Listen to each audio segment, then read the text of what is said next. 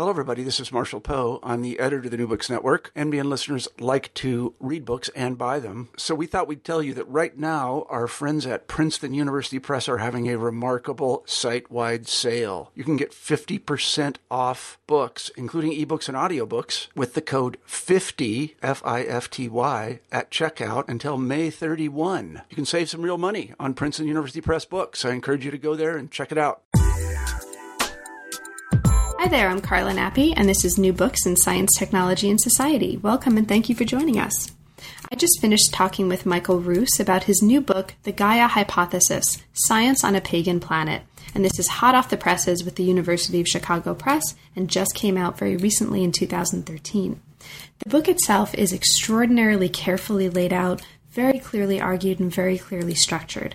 And it takes the form of an articulation of the emergence, the various kinds of historical and philosophical backgrounds, and the responses to an idea that's come to be known in broad terms as the Gaia hypothesis. Put very simply, this is an idea that, uh, in its most basic form, takes the earth to be a kind of living organism. And of course, the different ways of fleshing out that for that argument, the different ways of articulating and changing that argument are, make up some of the argument of the book, and it's a really fascinating story. The book itself is written in an extraordinarily vibrant, sparkling, very fun style. And it was not only super, super fun and interesting to talk with Michael about it, but it was also really, really fun to get through the book. This is a book that's a, a pleasure to read. It's very clear to read, and it's going to be not only uh, very widely readable, but also very widely assignable in classes and things that are uh, that deal with topics that are relevant to the history of ecology, the history of public science, the history of biology, and many other related topics. Sprinkled throughout the book are vignettes and accounts of some really fascinating characters. And so there are ele- there are individuals in this story that really come to life as part of the narrative in a wonderful way. So it was great fun to read, great fun to talk with Michael about the book, and I hope you enjoy the conversation and the book as much as I did. We're here today to talk with Michael Ruse about his new book, The Gaia Hypothesis Science on a Pagan Planet. Welcome to New Books in Science, Technology, and Society, Michael, and thank you so much for taking the time to talk with me today about this brand, brand, brand new book. Well, my pleasure. Actually, I'm down in Florida, and believe it or not, uh, Florida is the wettest part of the U.S., far more than Seattle, and we've got absolutely pouring rain today. Oh, so what better than to talk about myself and what I've been doing? okay, great. so, Michael, could you start us off, as is traditional for our channel, to say a little bit about your background? How did you come to the field of history and philosophy of science in general, and a focus on the biological sciences in particular? Well, as you can tell from my accent, I I was born in England and I grew up there, and then uh, in 1962. Actually, September the 17th, 1962, I stepped off the boat, the Empress of England, in Quebec City in pouring rain, and I became a landed immigrant. And I stayed in Canada until 2000. I taught at the University of Guelph for 35 years. And then I moved south to Florida, Florida State, in order to avoid compulsory retirement. And I'm 70, 73 years old and still going strong. So um, I I'm a philosopher by training, and I did an undergraduate degree in philosophy, and then I did a PhD. I did a what Canadians call thesis, and what Americans I've discovered called a dissertation. Right. And I wrote. I decided to write. I, I wanted to do science, and so I wrote on evolutionary biology, which wasn't much discussed in those days, and. Um, what happened then was I, I wrote on the topic and around the topic, published my first book on this. And but we're talking back 1970, and of course the big book of the day then was Thomas Kuhn's Structure of Scientific Revolutions. And Kuhn said if you want to do good philosophy of science, you've got to know about the history of science. So, uh, for my first sabbatical from Guelph, I went to Cambridge in England and tooled up as a historian. And I've been writing on Darwin ever since. I wrote a, a little book on the Darwinian Revolution. And then I've been writing a lot, right down to this year when I brought out a big encyclopedia uh, the, what, the, the, Cambridge Encyclopedia of Darwin and Evolutionary Thought. So I've been writing on evolution uh, and biology for a long, long time. I haven't written a great deal on geology or the earth sciences as such. But it's very hard, of course, to uh, write on evolutionary biology without talking about paleontology. When I say hard, I don't want not to do it. And so, um, about three, four years ago, I was asked by the Chronicle of Higher Education to review some books on uh, the Gaia hypothesis, which I did, and then an editor I know at the University of uh, Chicago Press asked me if, they, if, I thought there was a book there, and my experience is that if an editor's interested in these things, then so am I. and uh, as they say, you know, one thing led to another, and now here's the baby coming out uh, in September. That's great. Thank you.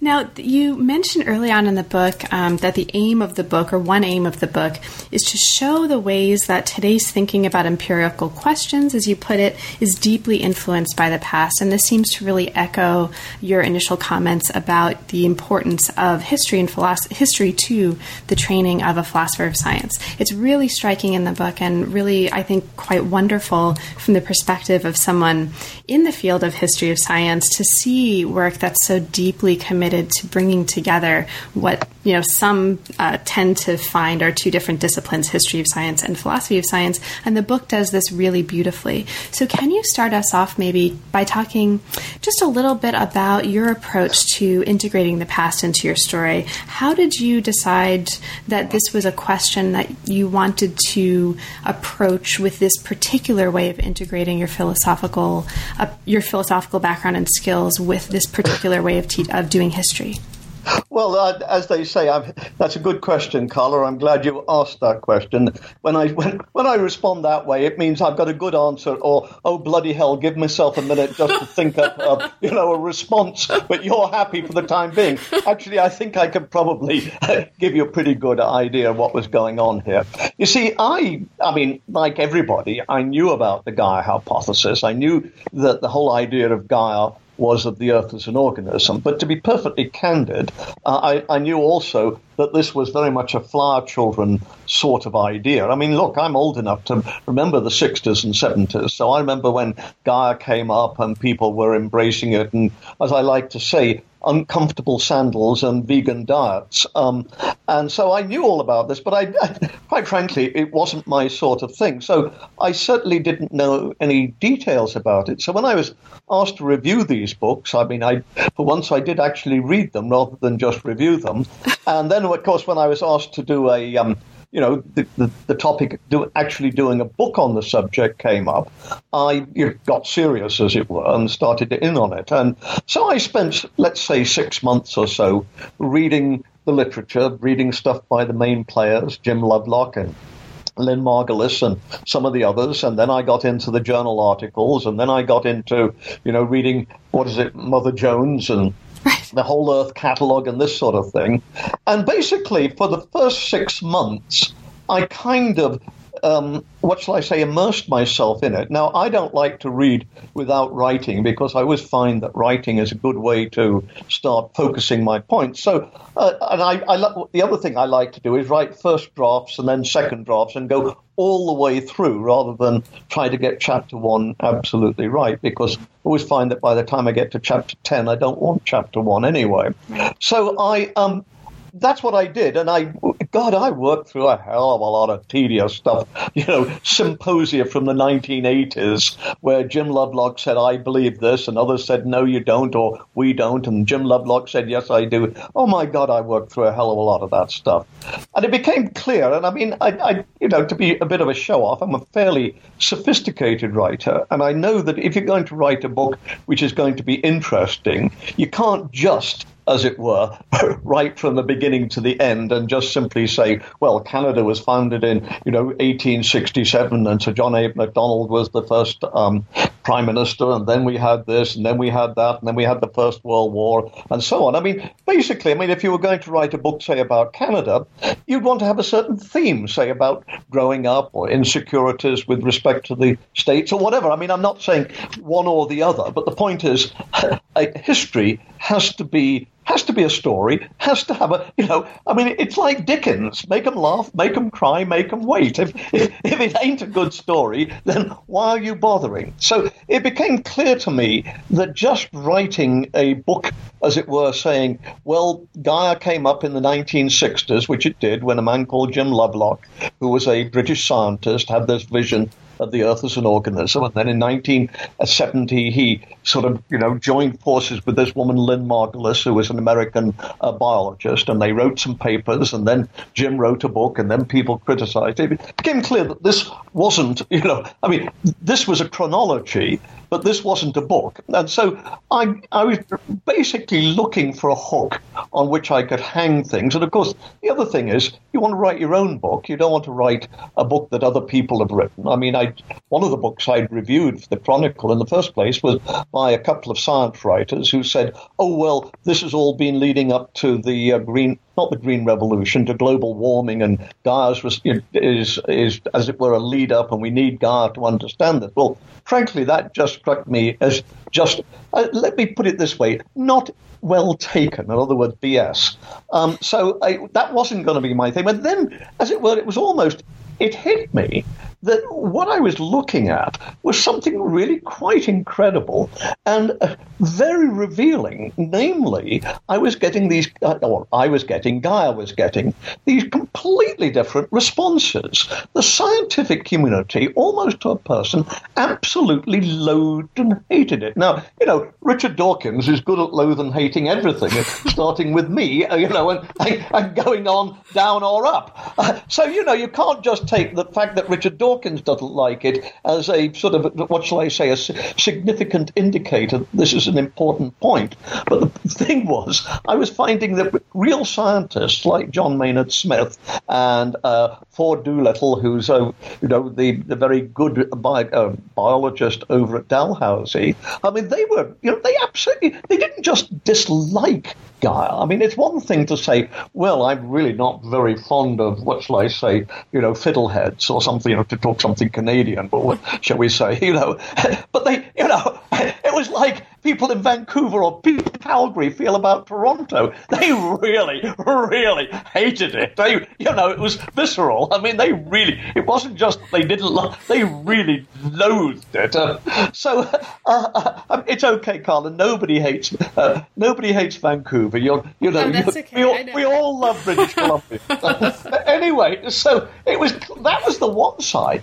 And then, of course, on the other hand, I had all these people who were absolutely going nuts about Gaia. There was, you know, there were Gaia festivals, there were Gaia church services, there's Gaia herbs, there's the Gaia Atlas, there's uh, the Gaia Spa, you know, for rub down. There's even a, a, Gaia network for people, you know, for sensitive people or something like that. And I was thinking to myself, know, this is this is remarkable. Why is it that the scientific community absolutely loathed this idea? I mean, as I say, didn't just dislike it, but absolutely, you know, really hated it. And the the um, the general public loved it. Now, one other factor, which was, as it were, and I'll shut up and you can ask another question. Another, one other factor was that Gaia was being promoted by these two people, Jim Lovelock, James Lovelock, and Lynn Margulis. Now, there's in the sociology of science, there's something which is known as the Matthew principle: "To him that hath shall be given,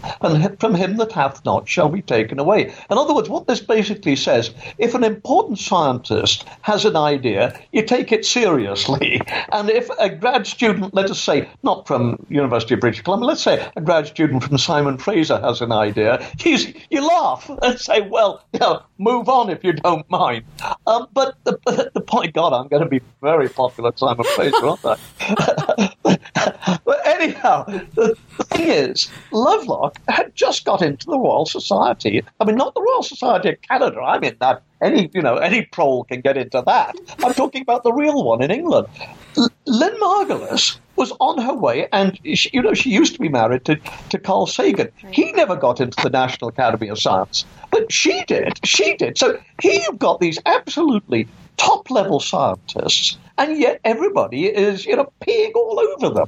So here was, you know, I suddenly said, you know, I've got a real hook here. And the nice thing is, I said, this is important for me because I've got a suspicion, and I think it panned out, that this is going to tell me something about science and, and the public. It's not going to be all about Gaia. It's not. I mean, it's it, it's going to be, as it were, a mirror or a lens or whatever the metaphor you want to use uh, to get into the nature of science and science in the general public and those sorts of things. And that, you know, you can tell I'm excited because that's exactly what happened. So as I say at the beginning of my book, this is a book on Gaia, but it's not really about Gaia. Uh, I want to show you know more about it. Well, as you heard, I'm a philosopher. I'm, I'm a historian. So I'm not a scientist. I'm not a journalist. And I'm not a sociologist. I mean, you know, I'm, I'm not any of these things. Uh, but I am a historian and philosopher. And so that's what I'm going to bring to bear to it. And that's what I did. Thank you. I'm sorry. No, no, no. You're, you're listening to a guy who's very excited. No, no, this is great. No, I love this.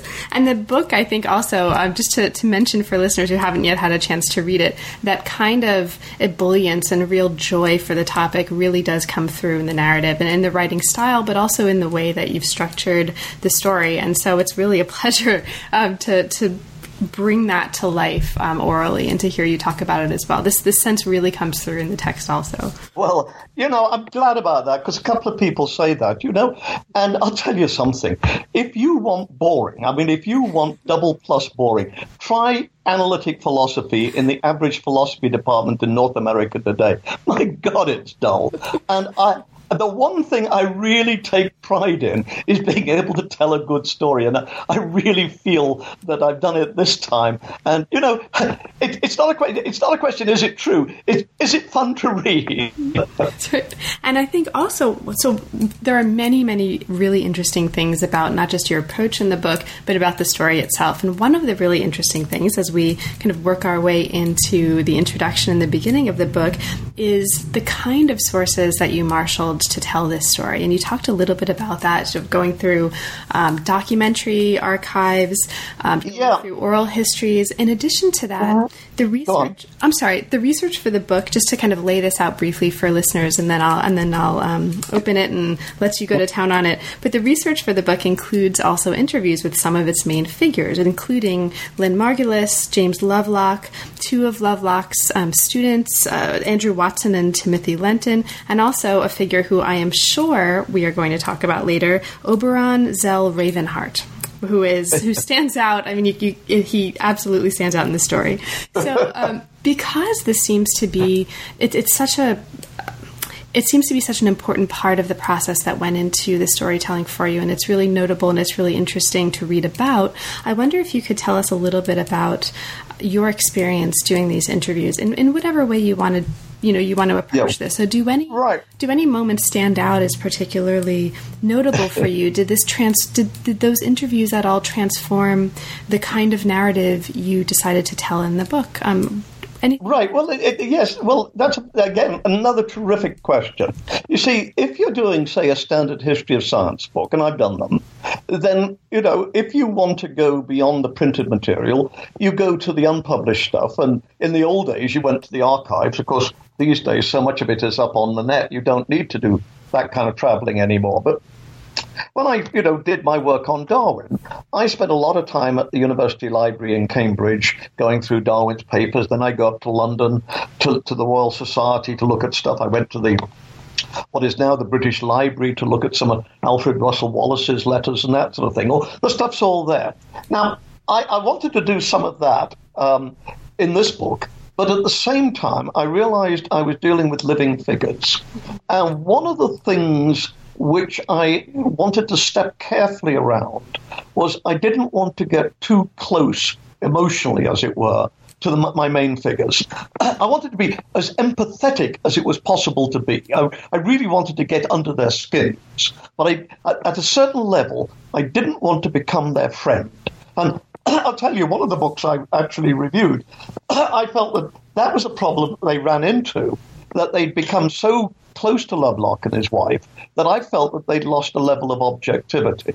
And so at, at, the point is, I had to be in a position to say what I wanted to say about these people rather than what they wanted me to say about these people. So uh, I, I wanted to interview these people. I wanted to look at stuff that they'd written and, and a lot of stuff like that, and I did. But at the same time, I didn't want to spend an awful lot of time going through their private papers, staying with them, and that sort of thing, because then I felt that obviously my relationship with them would change. And if there were things I wanted to say which were critical, it was going to be very difficult to, to do so. As it happened, I found the more work I did on these things, the more at a certain level I grew to respect these people. I, you know, I didn't necessarily agree with them, but I really felt, you know, these are mensch, a mensch. I know you're not allowed to call anybody a man anymore, but you know what I mean. I mean, I really felt these were men of both men of both sexes, if you know what I mean. And I, I really, I must say, uh, all of the people I, I found myself dealing with, I really grew a great deal of, of, respect for them, even at times when I felt that they were absolutely stark raving bonkers. Um, now, I'm not sure that, well, I don't know how to say that anybody was actually stark raving bonkers, but uh, you're right. I mean, the people I interviewed were obviously the two main principals, uh, Jim Lovelock and Lynn Margulis, because they were the people who pushed the Gaia hypothesis in the first place. And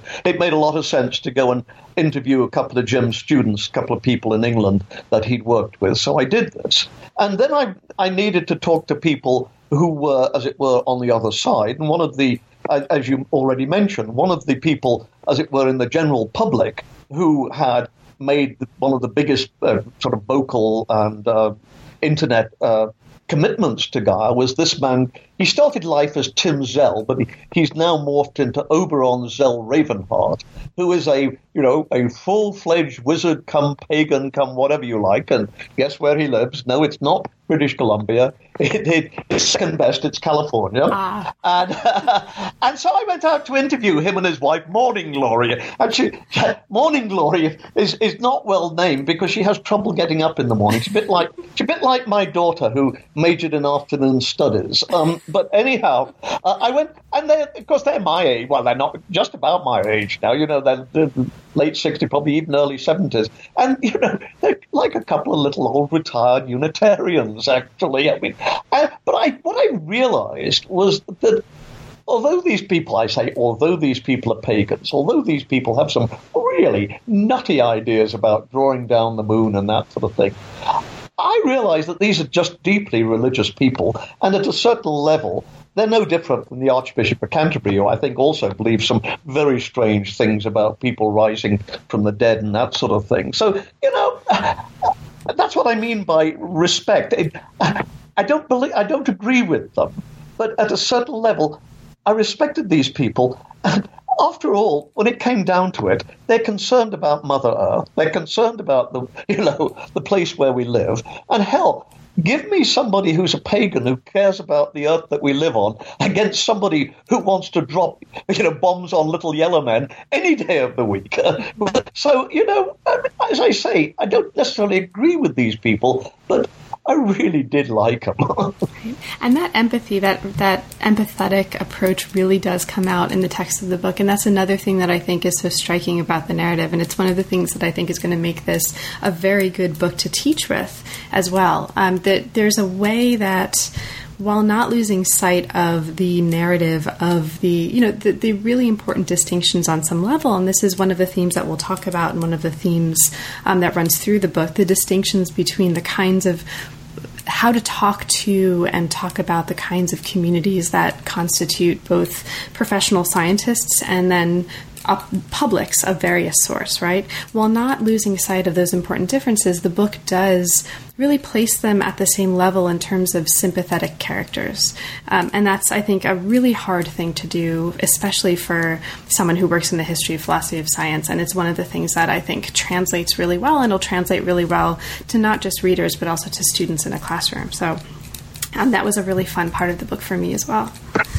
So, as we move into the chapters of the book, you've already talked a little bit about two of the, or really the two main characters, um, James Lovelock and Lynn Margulis. So, the opening of the book sets out the moment in which Lovelock was actually inspired to come up with what ultimately winds up constituting at least this early part of the Gaia hypothesis. So, you describe him in uh, what is it? While he was in California working for NASA, doing research on the atmospheric composition of Mars, being really struck by an image, and it's this is an image of the Earth as a living organism able to regulate its temperature and chemistry. So you've talked a little bit about him and um, his approach. One of the things that's really striking in this early part of the book, though, and this comes up again later, is that one of the sort of motivating factors or c- contributions to the way he winds up thinking about not just Gaia, but also his approach to the issues, the topic, is a friendship with someone who may strike readers and listeners as a surprising um, person in this story. And this is the author of Lord of the Flies, William, Golding. So, can you talk a little bit about Lovelock? What do we need to know about him to understand what's happening in this early part of the book? And where does his friendship with Golding come into the story? Right, right. Um, well, let me just simply say that one of the things, and I mean, I, I'd like to think there are many themes which are going through this book, but one of the things that is very important to me in this book is the 1960s and the contradiction of different things going on there. It's the time of the Flower Children, time of the Beatles, it's the time of liberation through the pill, and all of these sorts of things. It is the time when everybody was reading Lord of the Rings, uh, not Lord of the Flies, rather, uh, and this sort of thing. At the same time, it's the it's the decade when you get these three horrendous uh, assassinations, the two Kennedys and Martin Luther King. It's the time when Lyndon Johnson gets even more embroiled in Vietnam, and then of course Richard Nixon is elected president. And one of the things I'm trying to do in the book actually is play with this almost Hegelian contradiction of super science on the one hand, and Lovelock was very much into that. I mean, he was working for the space agency for goodness sake. And yet, on the other hand, this whole business of the you know the flower children and that sort of thing, and as I say, Lord of the Flies. And when Lovelock goes back to England, who's the one person that he's really close to is is William Golding, the novelist. And um, let's not spoil the, the, the surprise because boy did I ever find some unbelievable things before I finished this book. And let's leave that, you know, as I say, let's use the Dickens, make them laugh, make them cry, make them wait, because it turned out, I, you know, I'd, I'd, written all about Golding at the beginning and how Golding he, but I hadn't realized until late on in, in writing this damn book just exactly how explosive this was going to be. And I'm, you know, I am very proud of, of, of, all of this. Anyhow, so do understand then that what I'm I'm starting with then is this, as I say, almost Hegelian uh, contradiction of here's Lovelock, who's a man who's working for the space agency, and yet comes up with this idea, which you know his fellow scientists think is flaky and yet the flower children love. He brings in Lynn Margulis, who is, you know, I mean, oh, admittedly, she'd been at, at, at, Berkeley, but when she was at Berkeley, she was raising two small kids because Carl Sagan wasn't helping very much at the time. And so here's a woman who's working in, you know, in molecular biology, working at the level of the cell. And yet suddenly they come up with this idea, which is, you know, so 1960s in its way. And so, at least part of what I'm trying to deal with is this, as I say, is the 1960s and the recognition that the 1960s themselves were such a conflicted decade of, of, of, two sides not always getting on. And of course, this is, you know, a, a, a vital, as, what should we say, an under theme of the book all the way. So we've talked a little bit about Lynn Margulis, and listeners or readers may be most familiar with her as the founder of what's um, known as endosymbiotic theory. So we think of Lynn Margulis, we think of endosymbiosis, uh, at least for people who don't, who aren't experts in this field and, and in this history. Now they meet, um, things start ramping up, or they start collaborating rather, and we get to an explanation of, and their initial at least articulation of what the Gaia hypothesis is.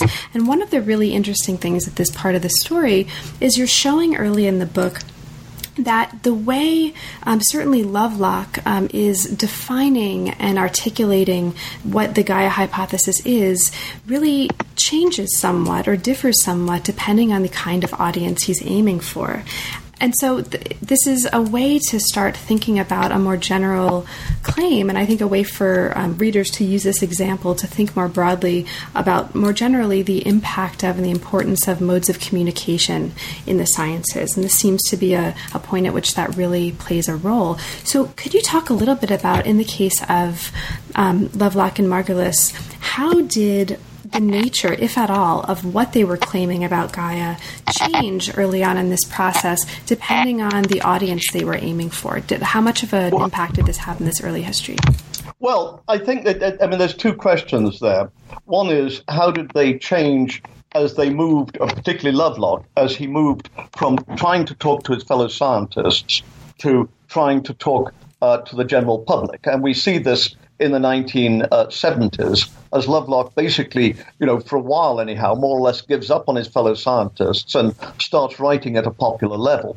But the other thing, and I, I think that this was something which again took me, it wasn't, I didn't get it immediately, it took some time for it to get through my skull, was the, the realization that Lovelock is not a biologist. I mean, he's spent an awful lot of time in, uh, during the Second World War and afterwards dealing with things like the common flu and that uh, flu, influenza and that sort of thing. But he's he's not a biologist. He's a, he's a chemist, and so of course when he's approaching problems, he's got his what should we say, paradigms, if you like. And if when Richard Dawkins or uh, John Maynard Smith approach a problem, they've got theirs. For Dawkins and John Maynard Smith, natural selection is all important. And if you're talking about organisms, you can't talk about organisms except in terms of natural selection.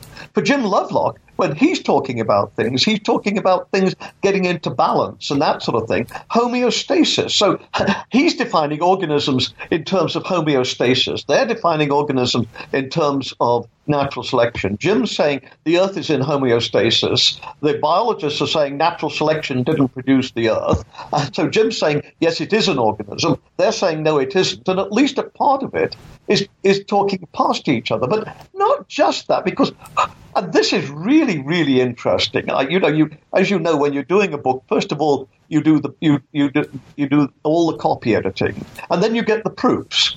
And just before I was about to send off uh, the material, I, I think actually it was the actual proofs.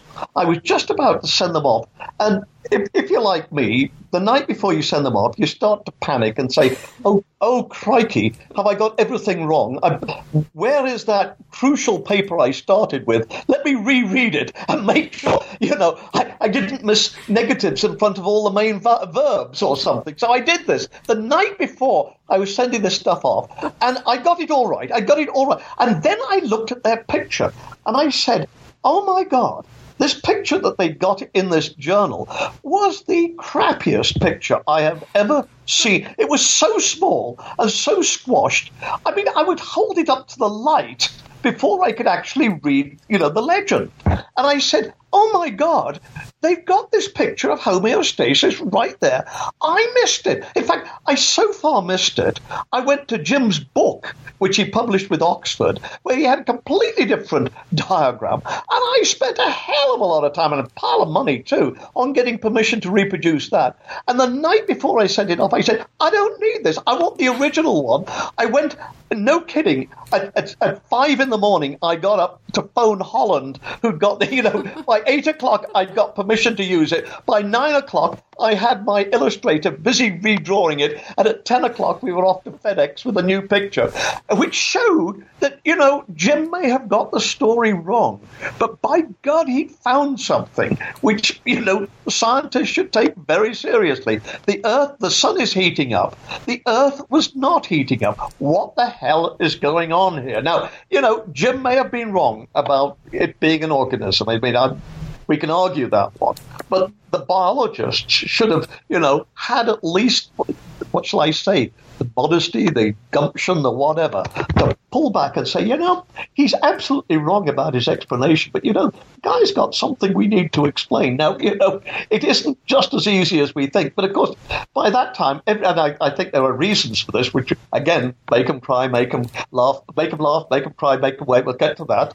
But I mean, the thing is, they were so wrapped up in what they were doing, they missed this. And I think, you know, now I can show that, that Jim had got a point. I mean, I don't think, I'm not saying, I don't think that means the Earth is an organism, but he'd sure got something worth explaining. Why did the Earth stay balanced with respect to temperature when the sun was heating up? It, what you can extrapolate is that the Earth should have gotten a hell of a lot colder, you know, three billion years ago, and it should be have been heating up ever since until now, and it, and it is getting hotter, of course. But it didn't do that; it stayed more or less constant. And I think Jim and, and Lynn had a point there, and people should have spotted that.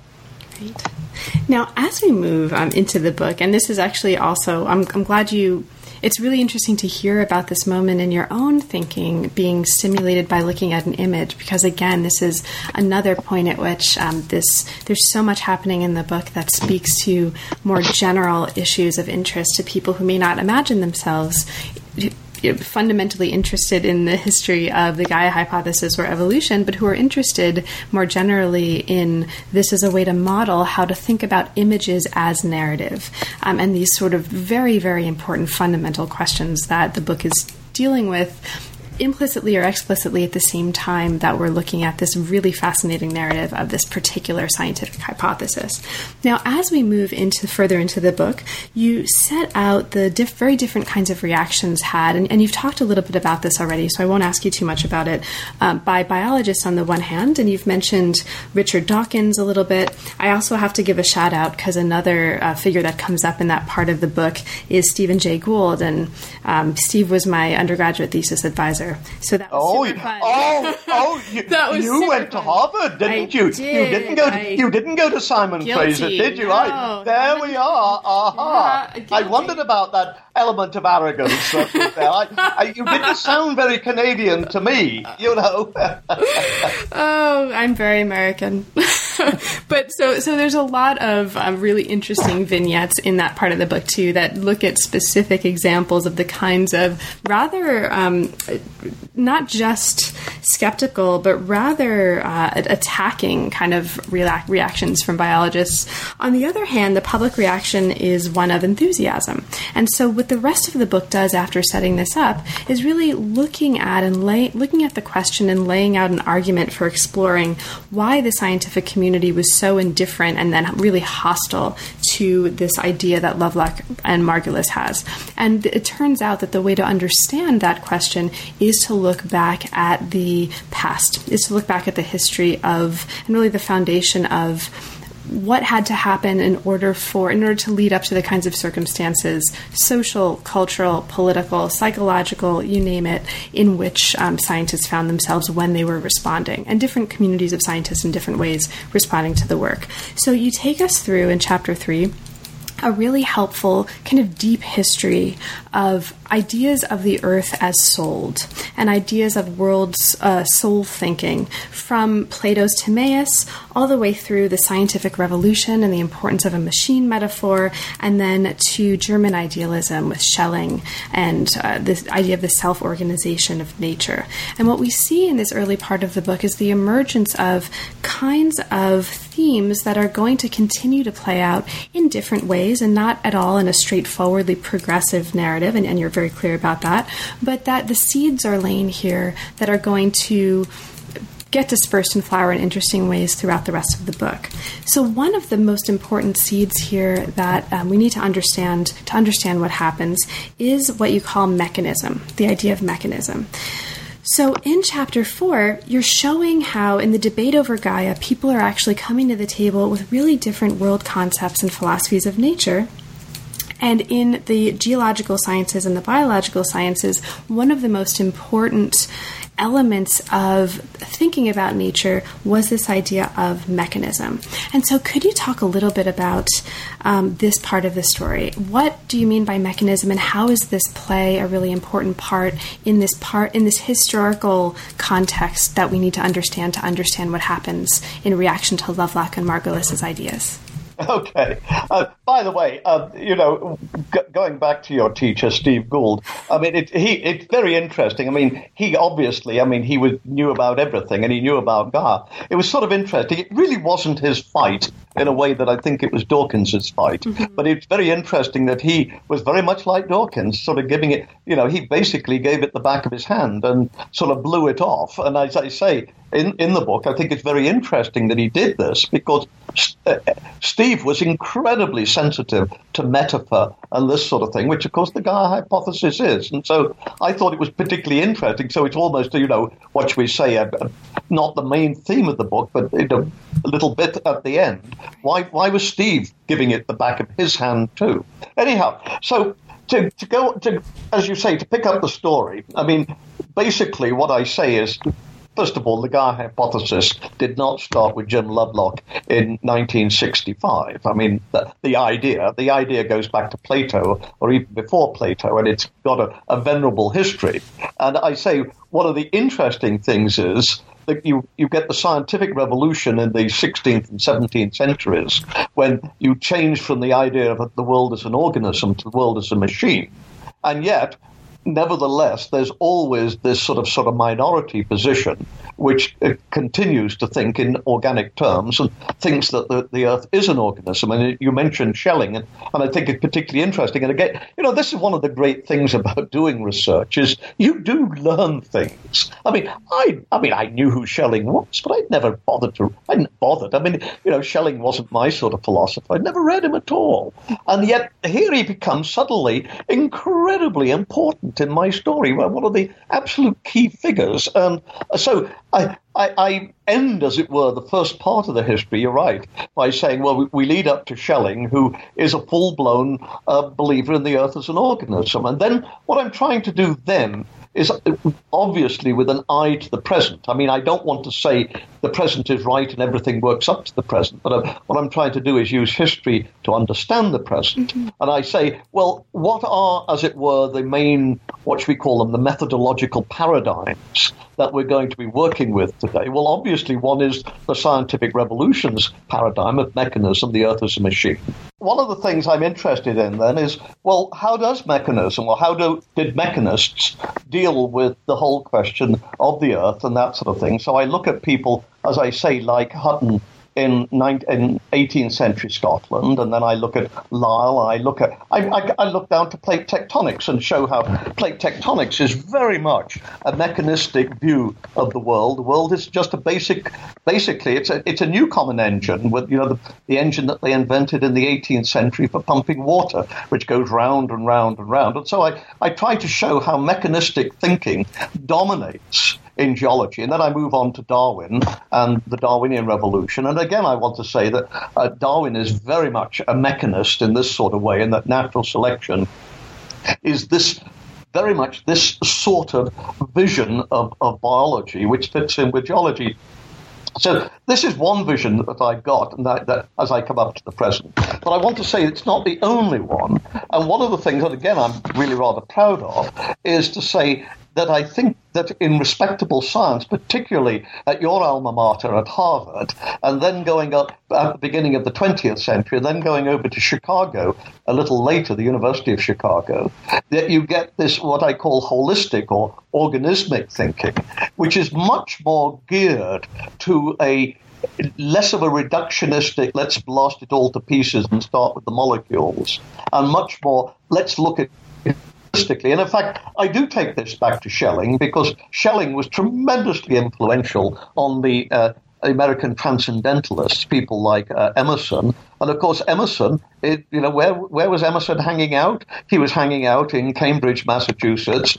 Who was he talking to? People like uh, uh, Louis Agassiz, who just come from Switzerland to be professor of biology at Cambridge and this sort of thing. So I very much trace Schelling's influence up through the Transcendentalists and on to Harvard and to um, uh, and, and to Chicago. And in fact, to anticipate what I'm going to say, is I want to argue that ultimately I see Jim Lovelock as very much in a mechanistic framework. And so then I've got to explain why is he into Gaia.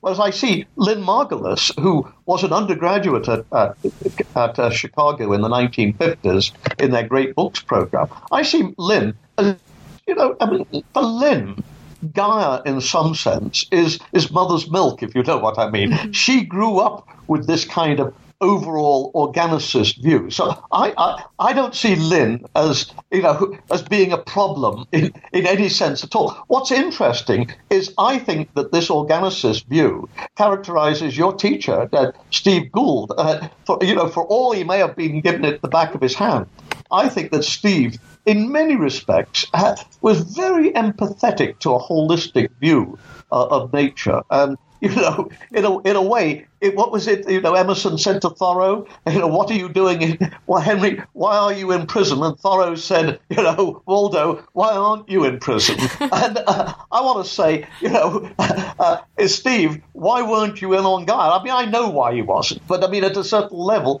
he ought to have been, I think, a hell of a lot more empathetic uh, than he was. I mean, as I say, he's a metaphor man. He's a holist. He ought to have been there. So these are two of the things. Now, I don't want to run out of time because we have to get to Oberon's oh, or even oh, I'm, I'm bringing I'm bringing us right there right as soon as you're done. Okay, so right. Let's, let's, move there then. Let, let's get to him. So this is for um, listeners who are um, just to let them know where we are in the book. So we've just uh, looked at in the book a chapter on mechanism, a chapter on organicism, and then there's this chapter on what you call hylozoism.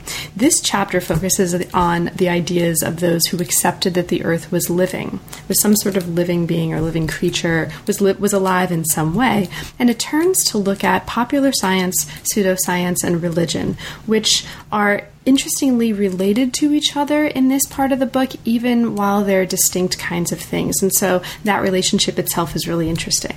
Now, here's where we get to um, the emerging importance in the story of people like Rudolf Steiner and his idea of anthroposophy. We get to Rachel Carson and her work in Silent Spring. You talk about Aldo Leopold and ecological philosophers. So there's a lot of really interesting kinds of movements and people associated with those movements in this part part of the book. Um, one of those people, um, so let's just get right to him, and one of the movements that you talk about is this um, Oberon Zell Ravenheart that we talked about at the very beginning, and his involvement, which you call with what you call paganism.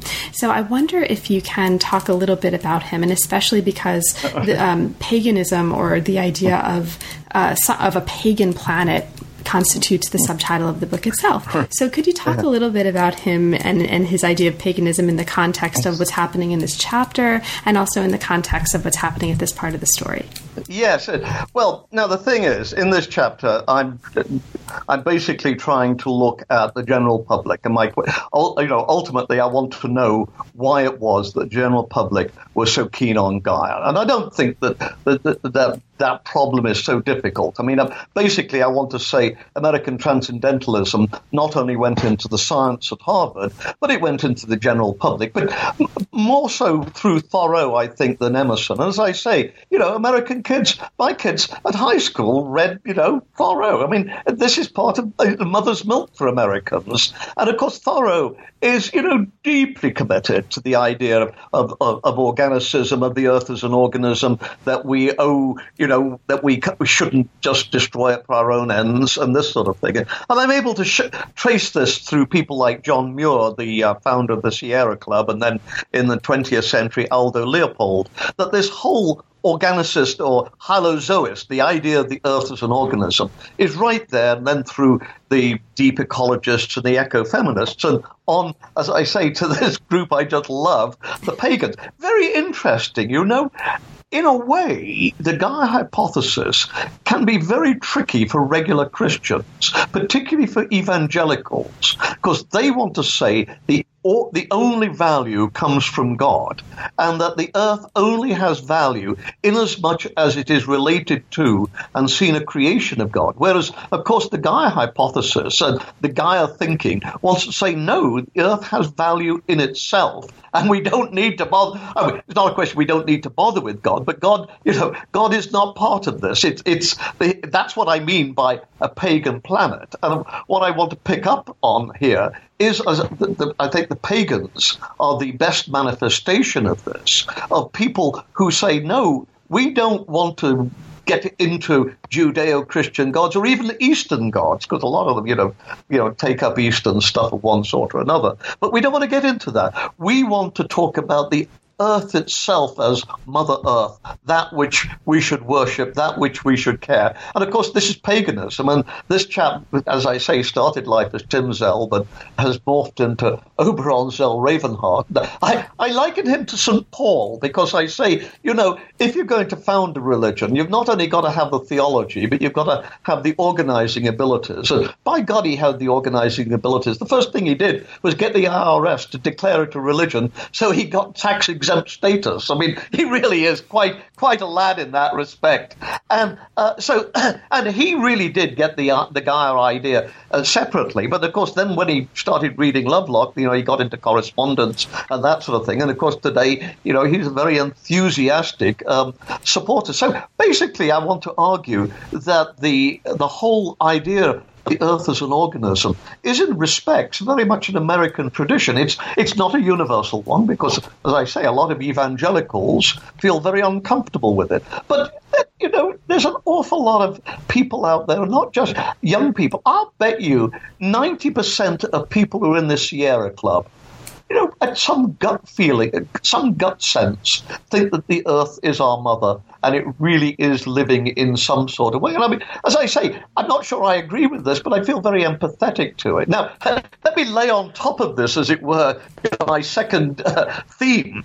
As I grew up in England, and my folks were Quakers, then my mother died, my father married a German woman whose family are deeply into this, um, what shall I call him, this German clairvoyant or whatever he is, Rudolf Steiner.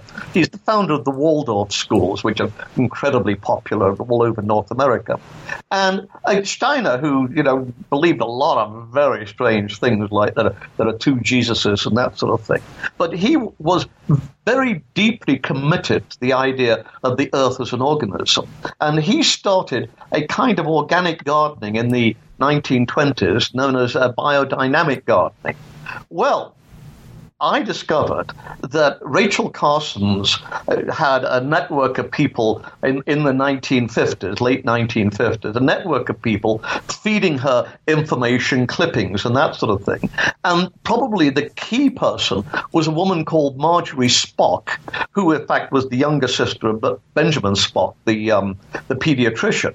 And Marjorie Spock was feeding Rachel Carson a huge amount of stuff.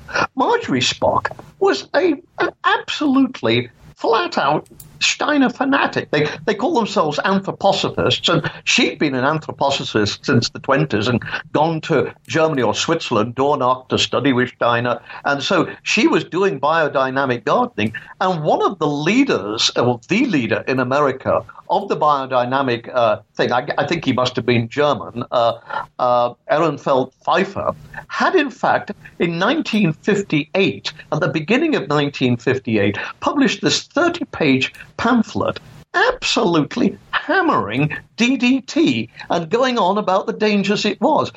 They gave it to Rachel Carson. She used it right the way through Silent Spring mention it once in the preface that she. Now we know why because she was going to be hammered by the um, by the government and by the uh, by the uh, chemical companies and that sort of thing. So she very deliberately didn't mention any of this, but it's all there that Rudolf Steiner had a huge impact on the American environmentalist movement. So this was my first discovery. I got the second one coming up with William Golding, and I'm sure you're going to ask me about that. well, we can let readers or let, let potential readers wait for that if you want to keep that a secret. we, we, can we can let them let them stew and buy the book and see what happened to William. Golding. Well, there's a certain truth to that, you know. Yeah. Well, so as we move into this uh, concluding few chapters of the book, we move from these really interesting, deep treatments of ways of thinking about the world that kind of lay the foundation for what's going to come, and we move back to the context of Lovelock and Margulis and people who they're directly engaging with in uh, chapters that are devoted to re- revisiting this idea of Gaia and seeing what happens later on at the end of the story. So, one of the things that comes up in this part of the this last part of the story that's really important and really interesting, and you mentioned it early on as well, is the nature of Lovelock's approach and training in a, a fascination with machines, with machine building, with tinkering, with model making. And you mentioned that this is actually an important part of the story and an important part of his way of not just thinking about the Gaia hypothesis, but also um, de- devising kinds of evidence to try to buttress his argument. And so you talk about this really fascinating Daisy World computer model and, and among other things. Can you talk a little bit about, as we now come back to um, some of the protagonists of the story, let's go back to Lovelock.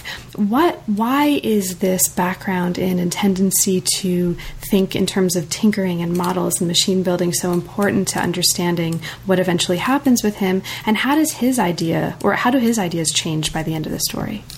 What's interesting about Lovelock is that by the um, he he comes up with this idea of Gaia on his own, I think, in the mid '60s. Then he goes back to England. He's been working in in California. He goes back to England, and he wants isolation because he wants to be able to work on his models and, and these sorts of things. I mean, this is the way the man makes his money, and he doesn't want you know to be distracted all the time.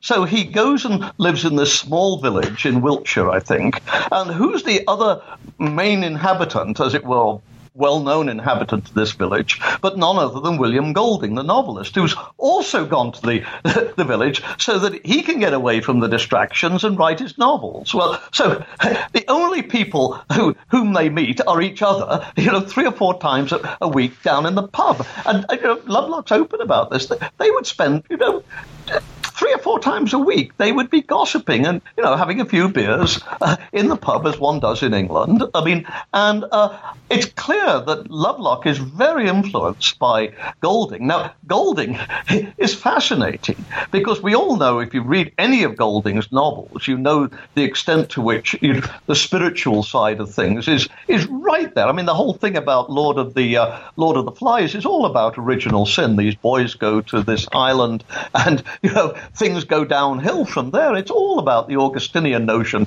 of original sin. Golding, as a young man, had been an incredible enthusiast for Rudolf Steiner, of all people. And although he gave up the sort of, you know, the, the nuttier aspects, remained sympathetic to the end of his life. And so here, here comes J- Jim Lovelock, all about Gaia. he's talking to one of the few people in England who's, as it were, what should we say, pre-adapted to this idea. And so it's clear that he's that Jim's getting an awful lot from Lovelock, and of course Lovelock's getting it back. And in fact, in Lovelock's uh, Nobel uh, Prize-winning lecture in Sweden, he mentions Gaia. Now, I asked Jim about this. I asked Lovelock, and of course he, you know, uh, as you might expect, he says, "No, no, no, no, no." well, you know, tell that to the Marines. Apart from anything else, the Lovelocks had a handicapped child, and for eight years they had this handicapped child in a Steiner school that they thought very highly of. So, you know, like Jim knew all about it. Jim knew all about the Steiner philosophy and these things. As I say, I don't think he bought into any of the, you know, the highfalutin stuff about angels and Jesuses and that sort of thing. But the whole notion of a holistic world, which is fundamental to anthroposophy, was right there. So he was, you know, he was drenched in it, you know, all these years. So why am I not surprised that Jim Lovelock, you know, is a Gaia enthusiast, you know, because of his background? So, as we come to um, the kind of the closing of the story, or, or, as we approach the closing of this closing of the story, that's what happens with Lovelock. But there's also Margulis, and one of the really interesting things that happens in this last part of the book is that you're setting out an understanding of Lovelock in terms of his kind of affili- not affiliation with, but his sympathy toward and resonance with a kind of mechanistic approach. In contrast, Margulis emerges as more aligned with the organicists, right, and the holists. And we, we talked about the distinction a little bit earlier on. So, what happens um, with Margulis? How do how does Well- her approach change, and what do I need to understand about her at this last part? Well, that, uh, uh, again, as I say, this is an interesting question because the, what's so fascinating is that Lovelock and Margulis worked together really quite intimately for four or five years, and then basically they go their different ways, and they always remain friends. They always remain incredibly supportive, but by and large,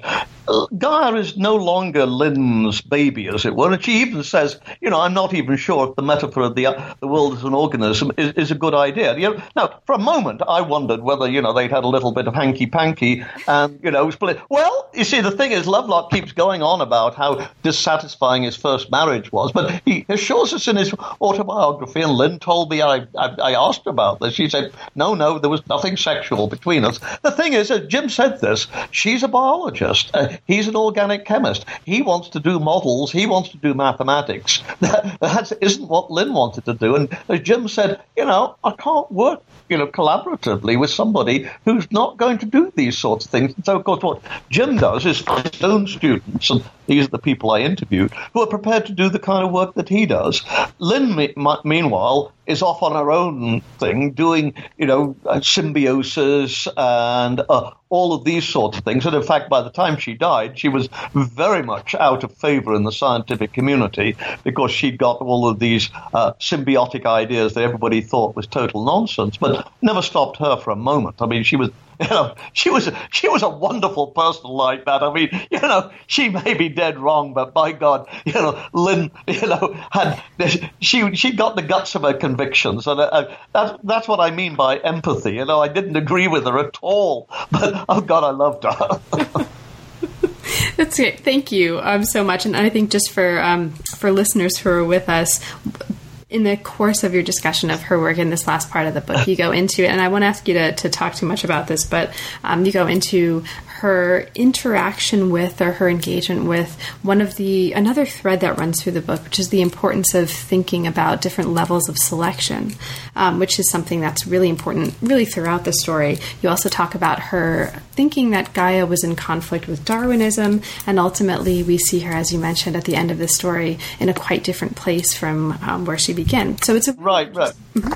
Yeah, well, that's interesting because, as I say, Jim, I think, who I, I don't think Jim was ever a biologist, but when it, these things about the way natural selection works were explained to Jim, he soaked it right up and came right back and said, "Let me see if I can make my ideas work this way." As far as Lynn was concerned, you know, she just gave them the finger and said, "You know, you know," she said, "You know, if if neo-Darwinism thinks that, then so much the worse for neo-Darwinism." I mean, so you know, it, it one of the fascinating things in the story is the fact that these are, in many respects, two very different people with very different philosophies in, in, in many ways. I mean, I, I mean, no, I mean, of course, Steve would never, you know, he could never have bought the later, the, the ideas of the later Lynn. No, no more could anybody else. But at a certain level, I think Steve Gould's philosophy was much closer to that of Lynn Mar- Margulis than it ever would have been to Jim Lovelock.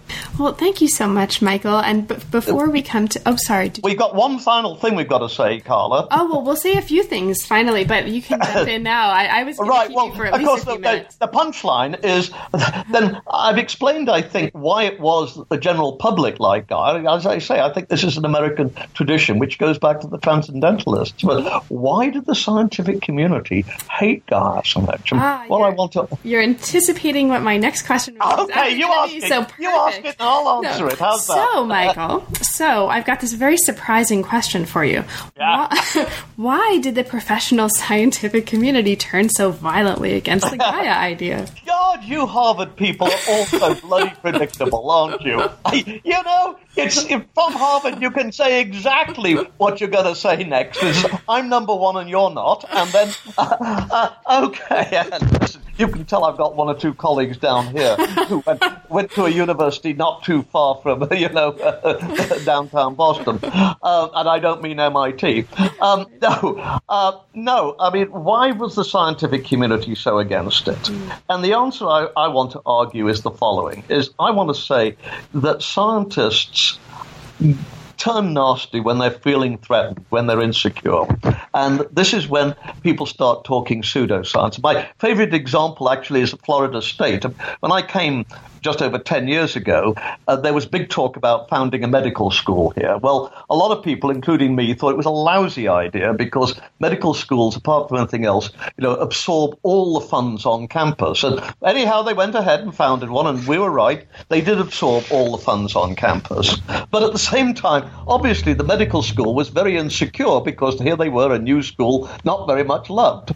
And then one of the influential state legislators uh, who was a chiropractor, uh, got, I don't know, $25 million or something from the legislature to found a, a, sort of a school of chiropractic within our medical school, you know, a sort of faculty of chiropractic. Our doctors, our medics went absolutely, and the only word I can use is apeshit. They just went bananas at this idea.